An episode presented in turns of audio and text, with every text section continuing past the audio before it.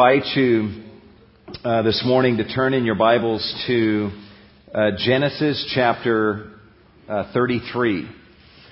Genesis chapter 33 for our time of study in the Word this morning. We're actually going to be looking at quite a number of verses uh, this morning. We'll be looking at verses 33, verse 18, all the way through chapter 35, verse 7 and uh, kind of journeying with Jacob uh, on a part of his life's journey. And if you want to give a title to the message, it would be One Dad's Path to Full Surrender.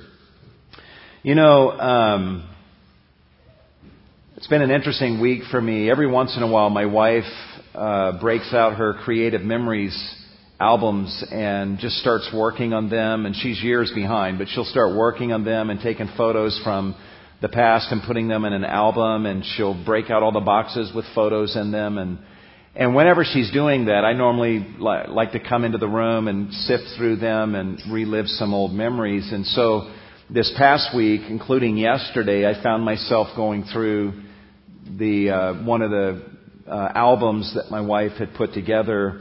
I was looking at pictures of my four children from a decade or so ago.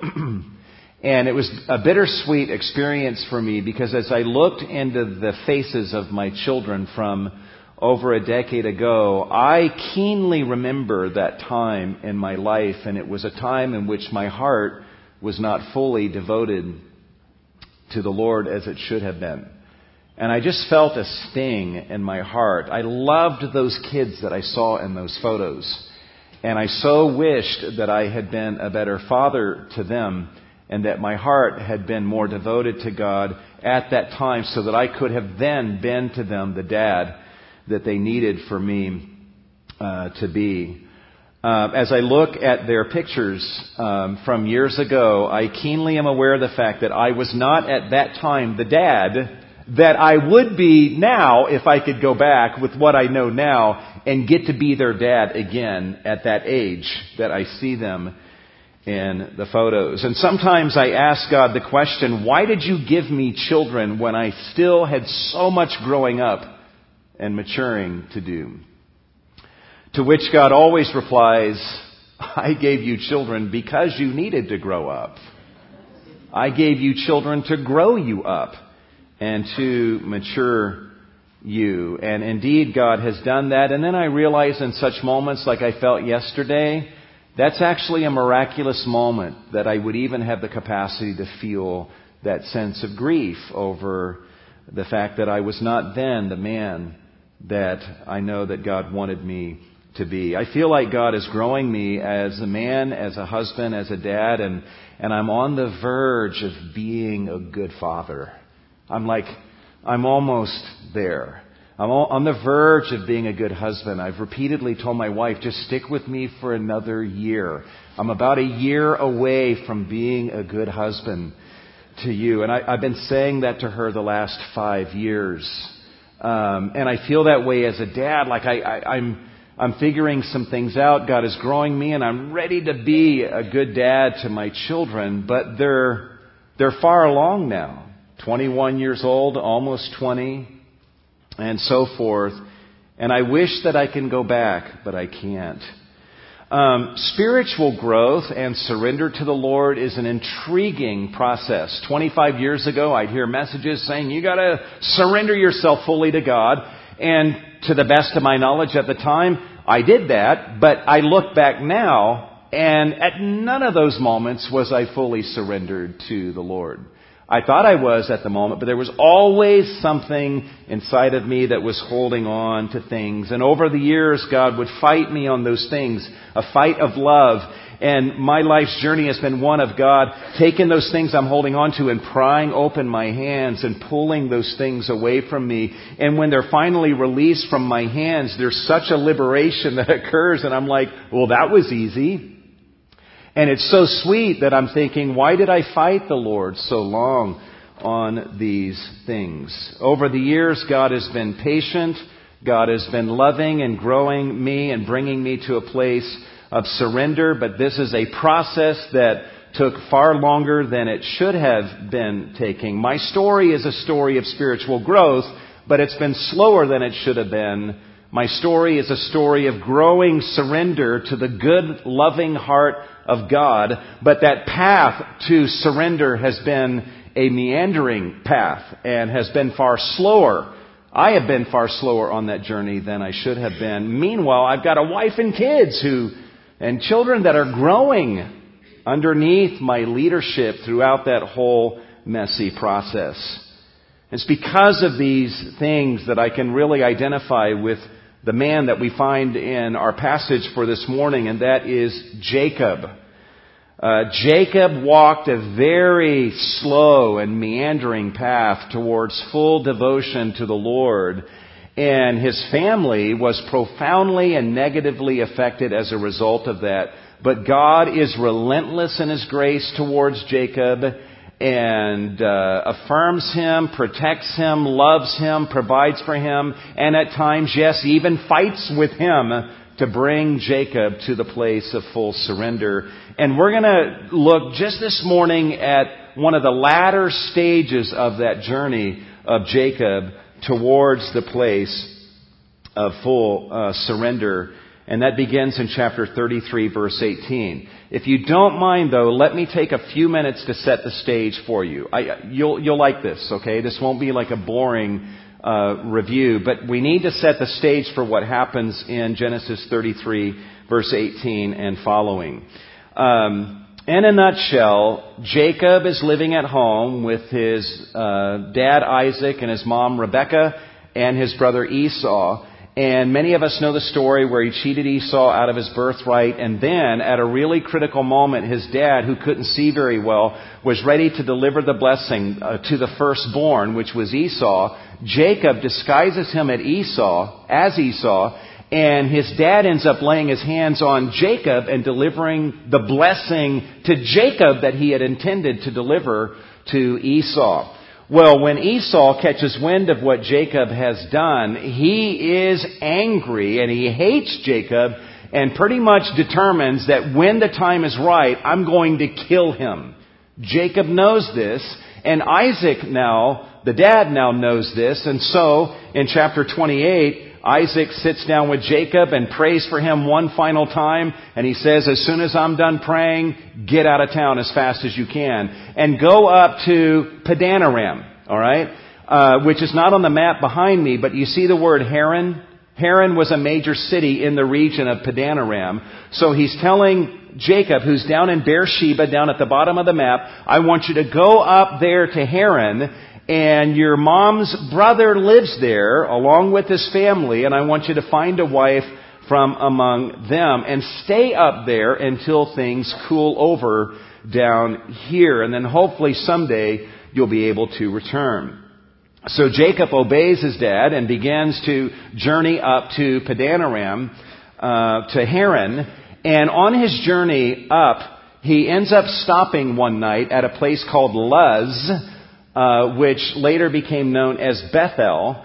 And he takes a stone and uses that as a pillow and falls asleep in Bethel. And it's there that he sees the dream called Jacob's ladder of a of uh, stairs, uh, the ladder that ascended up into the heavens, and angels of God were ascending and descending, and God was at the top.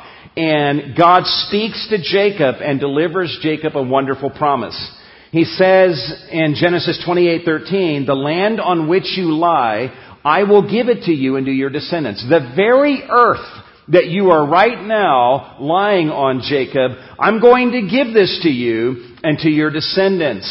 Behold, I am with you and I will keep you wherever you go and I will bring you back to this land for I will not leave you until I have done what I have promised. So Jacob, you're heading up to Padanaram, and there's going to be a lot of things that happen to you, but I promise you will come back here to Bethel. You will come back to your father's house, and I will see to it that that happens. Well, Jacob responds to this promise from the Lord by uh, making a vow to God. It is not a perfect vow. It's not even an ideal vow. It's what's interesting is it's a conditional vow. It does not display a full level of trust in God, but it's honest nonetheless.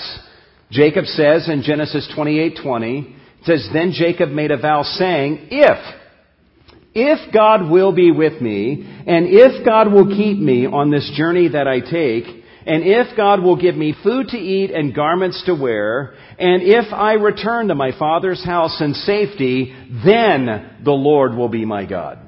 So he's not even saying so much that the Lord will be my God right now. He's saying, God, if you are true to your word and I find my way back here to Bethel, and you give me food to eat and clothes to wear and take care of me and bring me back here, then you will be my one and only God. He then says, This stone which I have set up as a pillar will be God's house.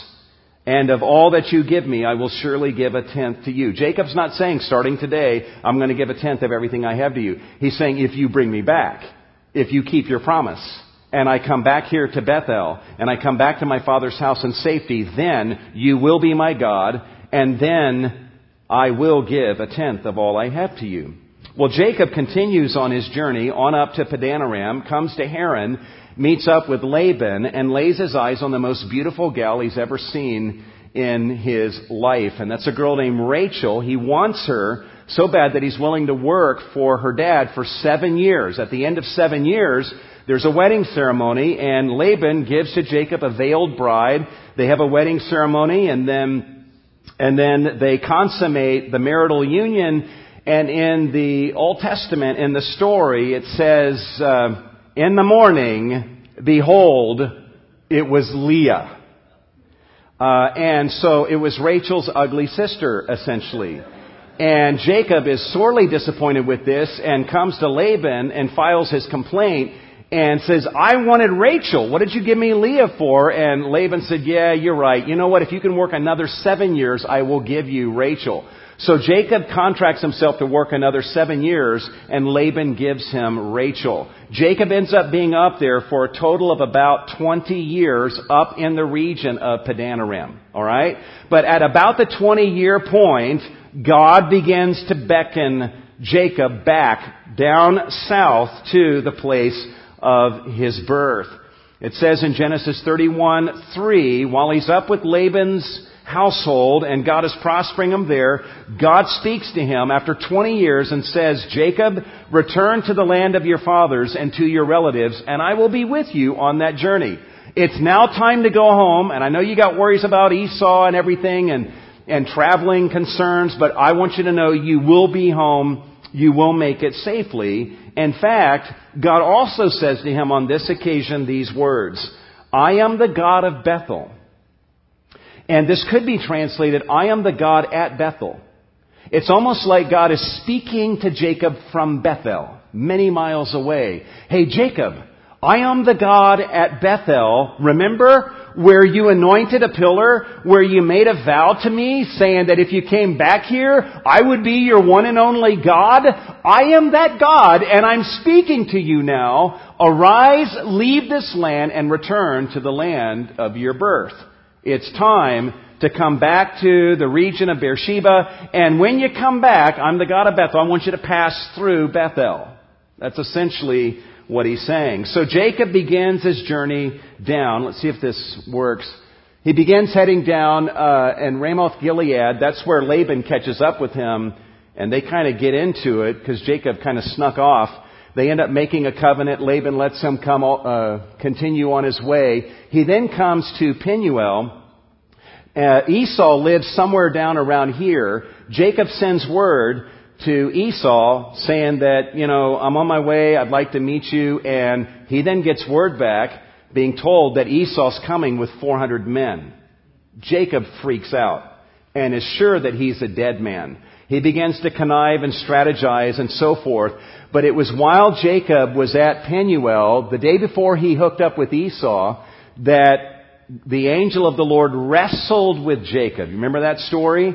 And um, Jacob demanded a blessing from God, and God delivered. Jacob, Jacob extracted this blessing from the angel of the Lord, and he received that. And it was there that his name was changed from Jacob to Israel because it says, You have fought with God and you have prevailed. So you've extracted from God this, this blessing. Well, on the very next day, uh, Esau comes to meet Jacob. It's a wonderful, awesome moment of reconciliation and love between the two of them. But after they spend a little bit of time together, Esau wants to head back to this region where he lives and says, why don't you come spend some time with me, Jacob? And Jacob says, okay, I'll do that. And Esau says, well, let's, let's, let's travel back together. And Jacob's like, no, my family's slow, my animals are slow, I don't want to slow you down. You go on back and I'll hook up with you later. And Esau's like, okay, but let me leave a few of my men behind and they can help you on your journey. And Jacob's like, no, I don't want to trouble you. You go on down to your hometown and I'll meet up with you there. And so Esau says, okay, and he heads down. Jacob deceived him once again. And instead of coming down to where Esau is, he comes and settles in a place called Sukkoth.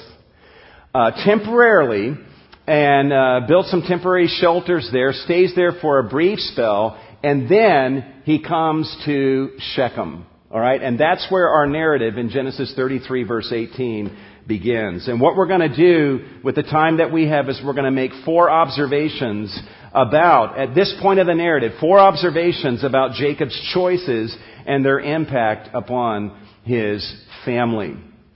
And the first observation that we can make as this story begins to unfold is that Jacob chooses to settle in a place of spiritual compromise, rendering his family vulnerable to danger.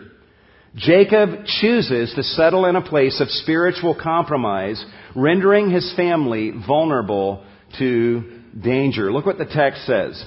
It says, Now Jacob came safely to the city of Shechem, which is in the land of Canaan, when he came from Padanaram, and he camped before the city. So he's not in the city, he's in the outskirts or the suburbs of the city. Verse 19, And he bought the piece of land where he had pitched his tent from the hand of the sons of Hamor, Shechem's father, for 100 pieces of money. Then he erected there an altar and called it El Elohe Israel. In other words, God, the ultimate God of Israel. That's essentially what he is saying. It sounds great on the surface what is happening here, but it's at this point that many commentators basically surround Jacob and heavily criticize what's going on here in a way that might not be evident immediately in the text, but it becomes evident as the story continues to unfold. Uh, Scofield, one commentator, is very unimpressed with this act of worship on Jacob's part. He says this is Jacob worshiping in a state of self-will. Another commentator says this, that Jacob's summons was to Bethel, but Shechem, about a day's journey short of it, stood attractively at the crossroads of trade. Buying his own plot of land there was disobedience and his pious act of rearing an altar and claiming his new name of Israel could not disguise this fact. Keep in mind, guys, that God had, uh, let me go back to this map. God had called to him from Bethel, actually, forget the map. Uh, God had called to him from Bethel. Jacob should have continued on his journey but instead, he stops in Shechem. You know how long he was in Shechem? Eight to ten years. So he stops there, buys some land, and hangs out there for a number of years. So his ambition of going back to Bethel, uh, Jacob, when he gets about a day shy of Bethel, ends up stopping in his journey, and a number of years are spent in Shechem, which is, by all accounts, a place of compromise for him. One commentator says the idle years near the Canaanite city of Shechem reflect a general spiritual passivity on Jacob's part. Matthew Henry says Jacob apparently had forgotten his vow, or if he remembered it, he at least deferred the performance of it. And that raises the question. He started off saying, we're going down to our family's household will be passing through Bethel. That's what his intention was, and now he settles in Shechem, or just on the outskirts of the city, for a number of years. What is going on here? Well, if you go to chapter 35, verse 1, you begin to find out a little bit of what's going on. Go to chapter 35, verse 1, real quick. Uh, it says in chapter 35 verse 1, then God said to Jacob, after the ugliness that happens in Genesis 34, after all the ugliness that we'll be seeing in a moment happens, then God said to Jacob, arise, go up to Bethel and live there and make an altar there to God who appeared to you when you fled from your brother. So Jacob said to his household and to all who were with him, Put away the foreign gods which are among you, purify yourselves, change your garments, and let us arise and go up to Bethel. And there I'm going to build an altar. It's interesting, when he finally does decide to go to Bethel, he tells his family, guys, put away all the foreign gods. Because we can't go to Bethel with foreign gods. Remember his vow God, if you bring me back here, you will be my one and only God. And so he's heading to Bethel, but he stops about 20 miles shy of Bethel and says, I'll get there. I'll get there eventually. But for now, let's settle here. And he settles just outside of the city of Shechem in a place of compromise, rendering his family vulnerable to danger. We're going to see a lot of ugliness that follows in the coming verses, but let me just say this word of warning to us as dads. A father's compromises often serve as the open door through which the devil attacks when we as men settle in a place of passivity and compromise, that area of compromise often serves as an open door through which explosions of evil take place, through which the devil attacks our wives and our children. In fact, just as an example of this, Fred Stoeker, uh, one of the authors of Every Man's uh, Battle, trying to help men with their battle against lust, um, shares about his own experience where he struggled with pornography for uh, for years, and um, and then he ended up getting married and wasn't looking at full on you know pornography like he had. Uh, perhaps before, but he mentions that there were little compromises that he would make. For example, every Sunday morning he would take the Sunday newspaper and pull the ads out and look at the lingerie ads that were in the advertisement section. It was just kind of a little thing he did, a place of compromise and sin that he went to. No one knows about it, no one's affected by it, but he began to realize that his wife was being affected by this even though she did not know what was going on. Listen to what he says. He says, More than once my wife rushed downstairs with tears and terror on her face while I was in the very act of viewing lingerie ads. She'd say, I just had a horrible dream, she'd say. Satan was chasing me and I was racing desperately to find you so that you could protect me. I called and called, but no matter where I ran, I couldn't find you.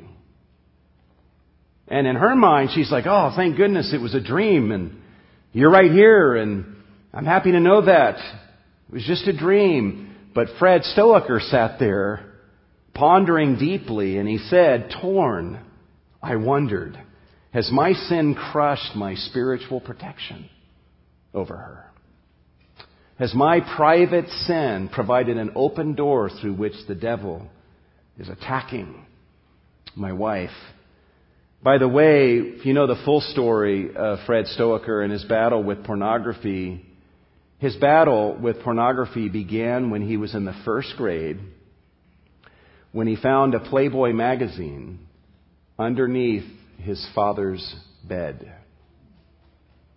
And thus, his father's place of compromise became an open door through which this first grader was attacked by the evil one, who then, this young man then grew up and got married, having similar battles. And he would go to places through which the devil would go after his wife. Men, the stakes are extremely high.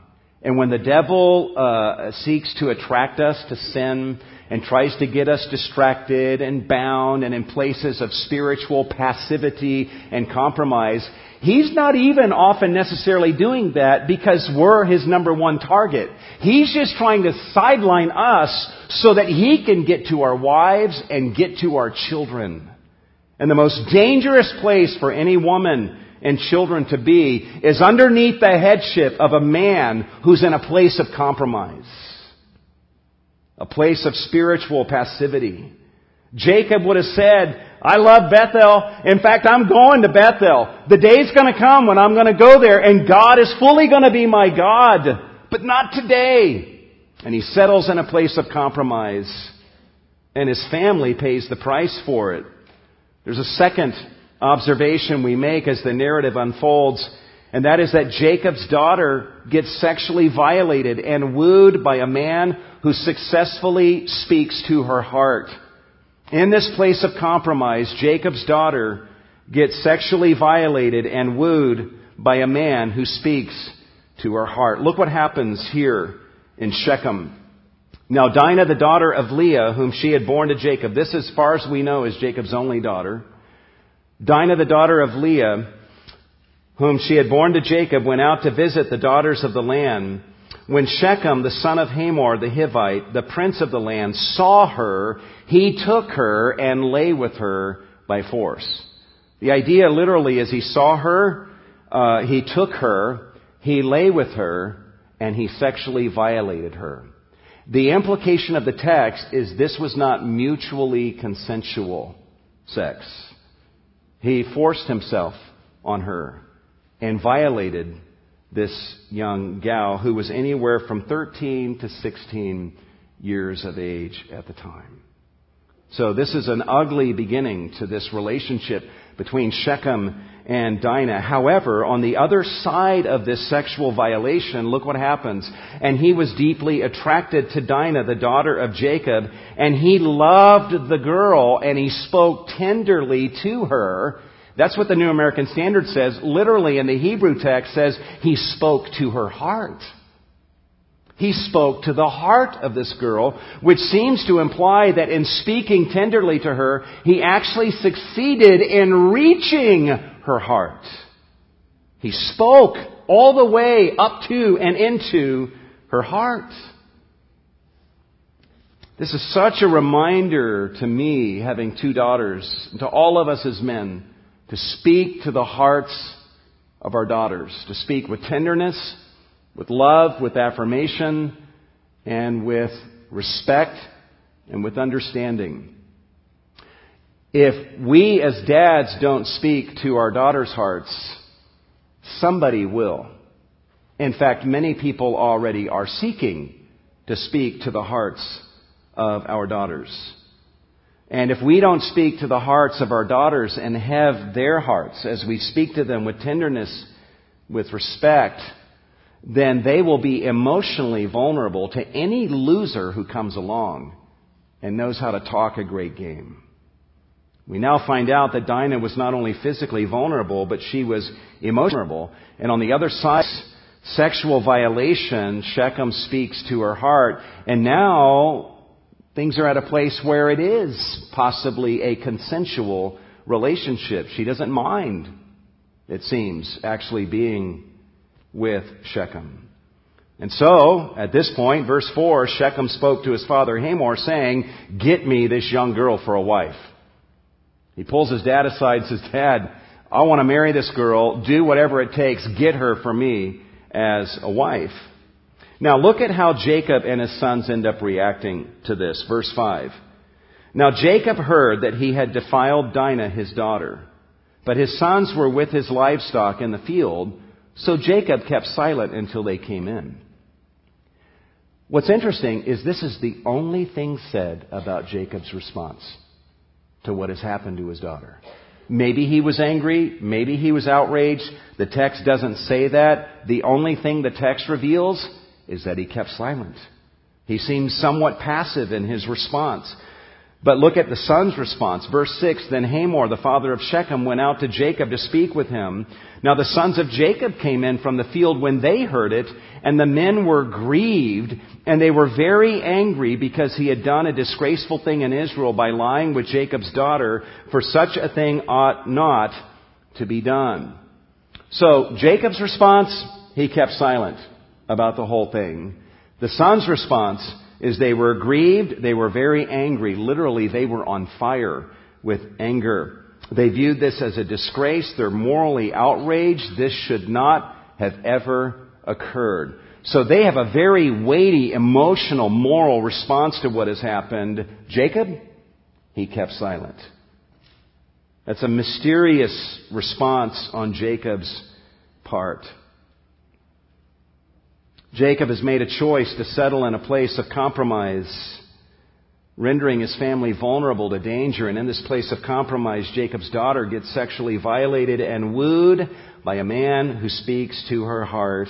There's a third observation that we make here as the narrative unfolds, and that is that Jacob's sons murder and plunder in an explosive act of vengeance and greed.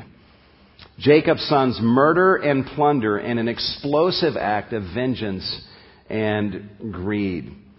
Look at what it says in Genesis 34.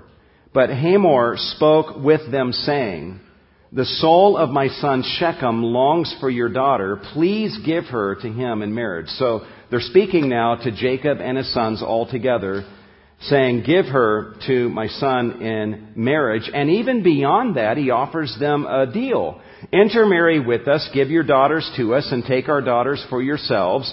Thus you shall live with us, and the land shall be open before you. Live and trade in it, and acquire property in it. Shechem also said to her father and to her brothers, If I find favor in your sight, then I will give whatever you say to me. Ask me ever so much bridal payment and gift, and I will give according as you say to me. But give me the girl in marriage. Ask whatever you want. I'll give it to you, but give me the girl in marriage. And the dad is being more practical. Hey, how about we become one people? We trade together, do business and commerce together, and we intermarry. That's the deal that's being offered. Again, Jacob is not even a player in this dialogue. It's only his sons who respond.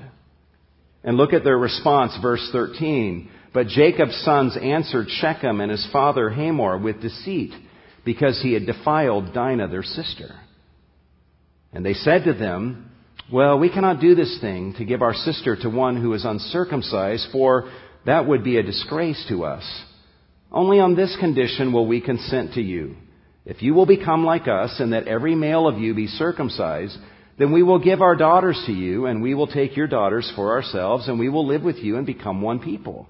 But if you do not listen to us to be circumcised, then we will take our daughter and go.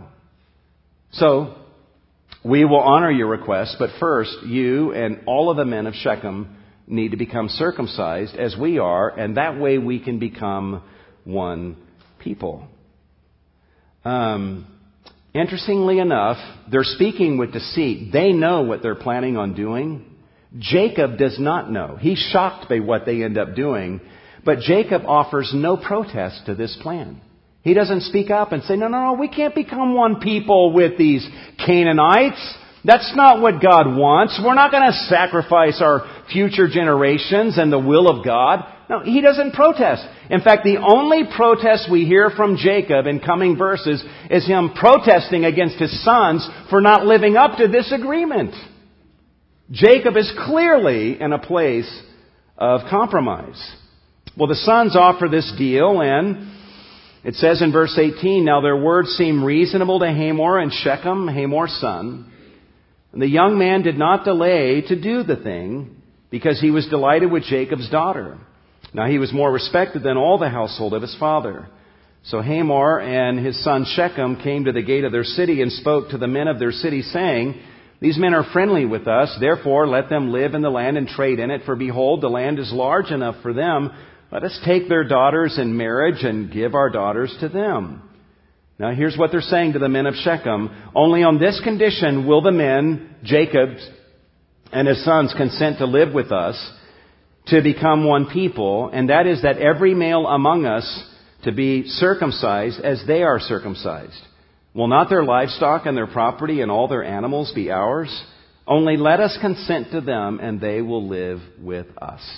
And then amazingly, amazingly, all who went out of the gate of his city listened to Hamor and to his son Shechem, and every male was circumcised, all who went out of the gate of his city. Shechem's like, I'm willing to do this, and his dad, I'm willing to do this, and every man in the city of Shechem from young to old, said, We're willing to do this in order to become one with this family of Jacob, and so that Shechem can have Dinah as a wife. They're doing this in good faith. There's been a pledge made by Jacob's sons do this, and here's what will follow we'll be one people. We can live together and trade together, and Shechem can have Dinah. But Jacob's sons lied. This was a fraudulent contract. Look what happens after all the men of Shechem get circumcised. Verse 25. Now it came about on the third day, which was the day of greatest pain and immobility and greatest weakness. Now it came about on the third day after the circumcision, when they, the men, were in pain, that two of Jacob's sons, Simeon and Levi, by the way, read Genesis 49, 5 through 7. Simeon and Levi are brutal men. And even Jacob's final words to these two guys are not kind at all. They're angry, brutal men. Simeon and Levi, who were full-blooded brothers to Dinah. Dinah's brothers each took a sword and came upon the city unawares and killed every male, and they were able to do that because the men were in such a state of weakness and immobility. They killed every male. They killed Hamor and his son Shechem with the edge of the sword, and then they took Dinah from Shechem's house and they went forth. So they, they killed all the males of the city and then took Dinah and they returned to Jacob's house. And at that point, all of the other brothers, the sons of Jacob, find out what they had done. And so they get caught up in it. And all of the sons of Jacob basically return back to Shechem. Verse 27, Jacob's sons, not just Simeon and Levi, but all of his sons, came upon the slain and looted the city because they had defiled their sister. They took their flocks and their herds and their donkeys and that which was in the city and that which was in the field. And they captured and looted all their wealth and all their little ones and their wives, even all that was in the houses. This is a gross, explosive overreaction. This is sheer vengeance and greed that has assumed control of Jacob's sons. In fact, later, when the law would be given, there would be that principle, an eye for an eye and a tooth for a tooth. And part of the reason for that principle in the Old Testament law was to limit the degree to which retaliation could be exacted against a person.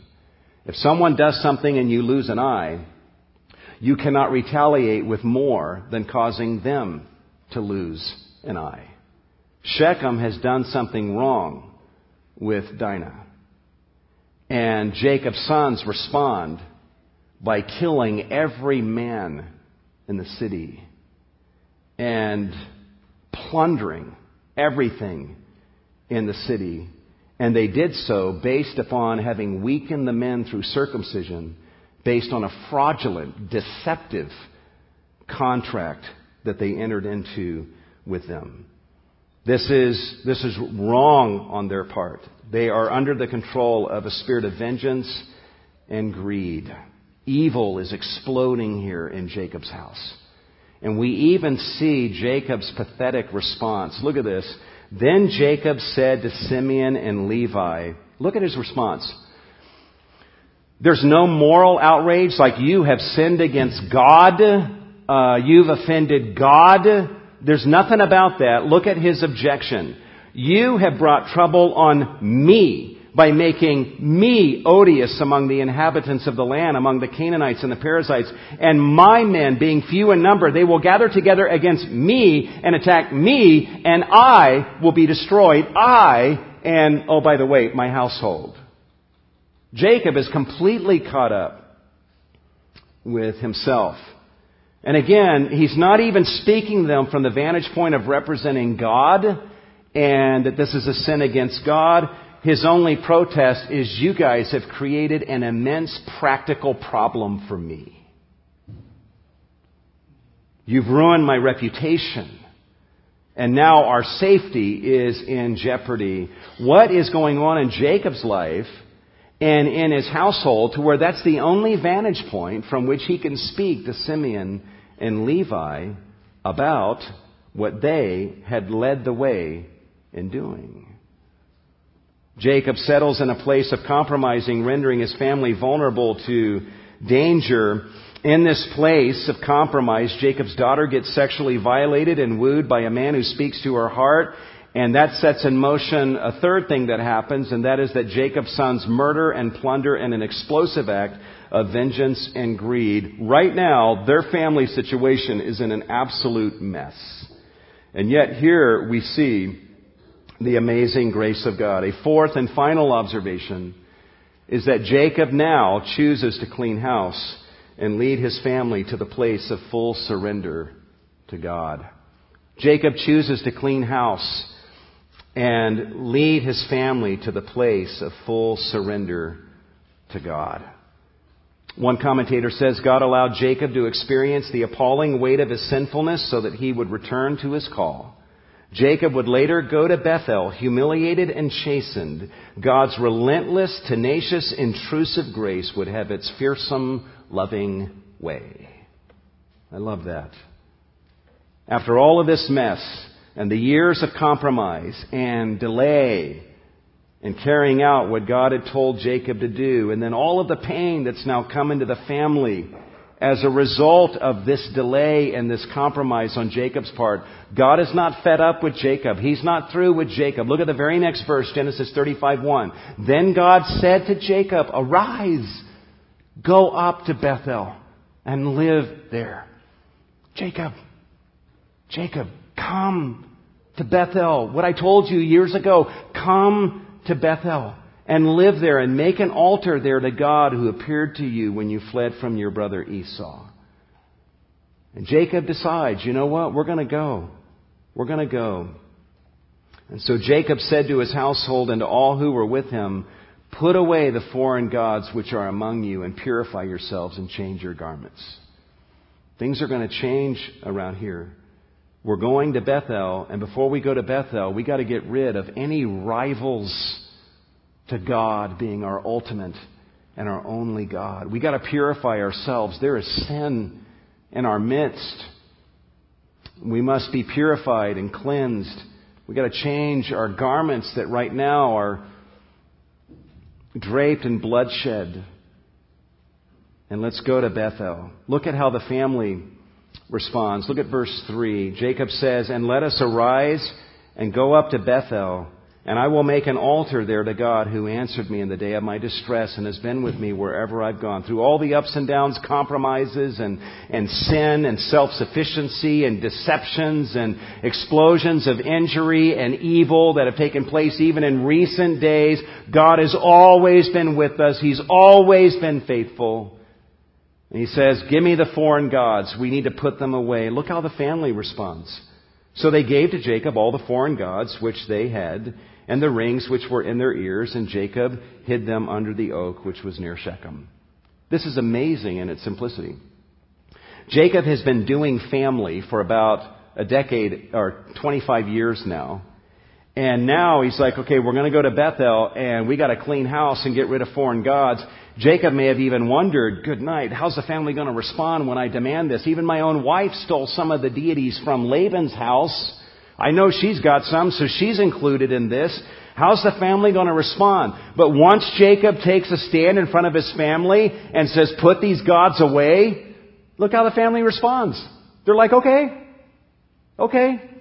And they bring all the foreign gods to him and they take the earrings out of their ears that uh, no doubt symbolize various deities and they bring them to Jacob and he now goes and buries them.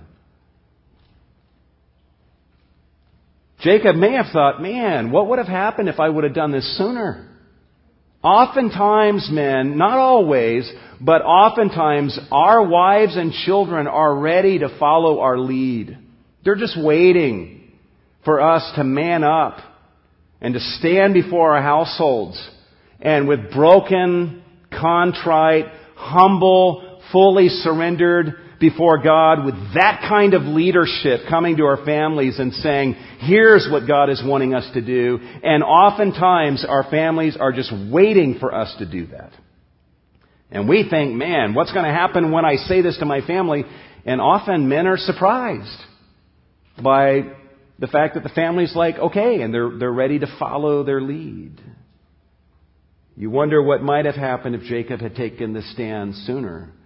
And so they journey, and as they journeyed, verse 5, there was a great terror upon the cities which were around them, and they did not pursue the sons of Jacob. And so Jacob came to Luz, that is Bethel, which is in the land of Canaan, he and all the people who were with him, and he built an altar there and called the place El Bethel, which means the God of the house of God, because there God had revealed himself to him when he had fled from his brother.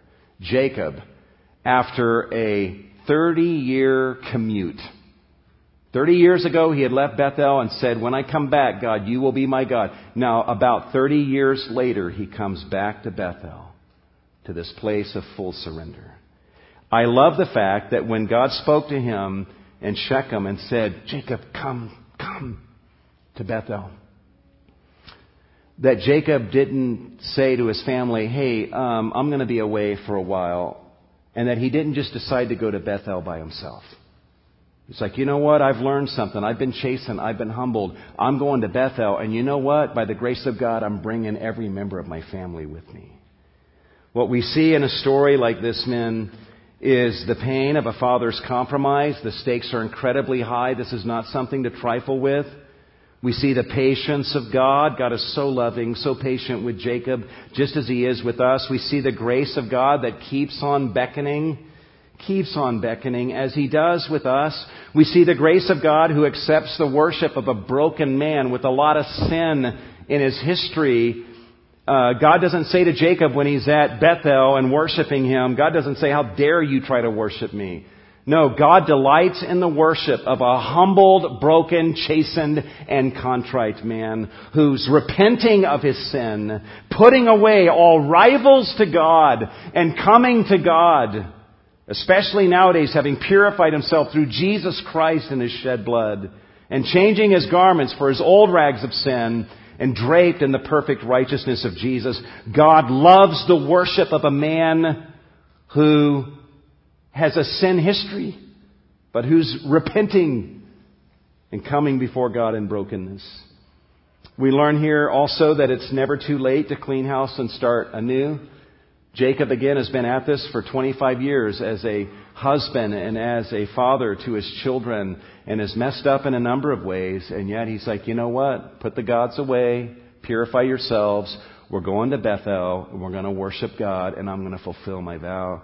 It's never too late. Never too late, no matter how much we failed. In fact, is it not true that like God actually used all of the failures in Shechem and the evil that exploded to actually spur Jacob on? And God even uses in His mercy our failures to go into the mix of spurring us on to a place of surrender to Him. We see in this story that wherever we go in our journey with God as men, we should seek to take our families with us. We also see the need for repentance, for cleansing, for a change of garments, which can only happen through Jesus. Is there anything in our lives, men, that we need to renounce and put away? Are there things in our house that we need to renounce and put away? Is there anything in our household that is serving as a rival to God? Is there anything we need to change in order to worship God rightly and be fit for His blessing? These are questions that I want to leave all of us as men with. Listen, here at Cornerstone, we, we want to invest in the men here. Our church will rise no higher than its men. If there's anything we can do to help any of our husbands and, and dads, we want to do that. Um, in fact, that's one of the best ways we serve the wives here at Cornerstone and the children here at Cornerstone is by investing and trying to be a help to their husbands and their, their dads. If there's anything we can do to be a help or to pray with you, um, you know, we, we would love to do that. I do want to encourage you as men to uh, consider coming out uh, on Tuesdays. We have our second day man forum from 6 in the morning to 7.05 you're welcome to, to come to the Man Forum. We just uh, spend some time looking at the Word and reading quotes from guys that have something encouraging to say to us as men. Um, and I do want to let you know that this coming Tuesday is the one year anniversary of our second day Man Forum. And some of the guys who are part of the Man Forum um, are putting together a breakfast uh, for this Tuesday. So uh, you're welcome to come even if you don't normally attend. In fact, I got a text. Uh, there will be scrambled eggs, home fried potatoes, French toast, bacon, orange juice, and coffee. So if you're even on your way to work and only can stay for a little while, just stop through, eat a bite, and be on your way. But even in the coming Tuesdays, in the Tuesday Man Forum, or anything else we can do to be a help to you, uh, please know that we want to do that. Let's bow our heads and let's ask God to help us as men to grow into the men that He has called us to be. Lord, our path toward full surrender and spiritual growth and maturity has been a torturous, meandering path that has been characterized by many places of compromise and delay and deferred obedience. We thank you for your grace and for your persistence with us, Lord and that you never give up on us. I pray for the men of Cornerstone that you would just help us in our weakness. We are weak, Lord. We have so much ignorance inside of us and a history of failure where we have failed.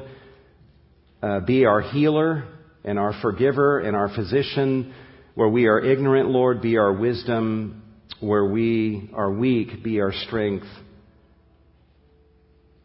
and raise us up as men of God to lead our families, to love you, that they would see us progressing in the things of God. Help us to be immersed in the good news of salvation through Jesus and relishing what Jesus has done for us at the cross, Lord, that daily we are feasting upon His love and His heart and as He gives Himself to us so freely through the cross. As we feast on these things, Lord, that we would grow thereby and that our wives and children would see the power of the gospel because they see it displayed in our lives. And though our history may be characterized by a lot of failure, Lord, that actually yields up a tremendous opportunity for us to model gospel progress to our families. Help us to do that. Use us by the way that we live before our children by the way we speak to them, by the way that we relate to them. Help us through all of these means, Lord, to show our children what you are like and the fullness of your good heart.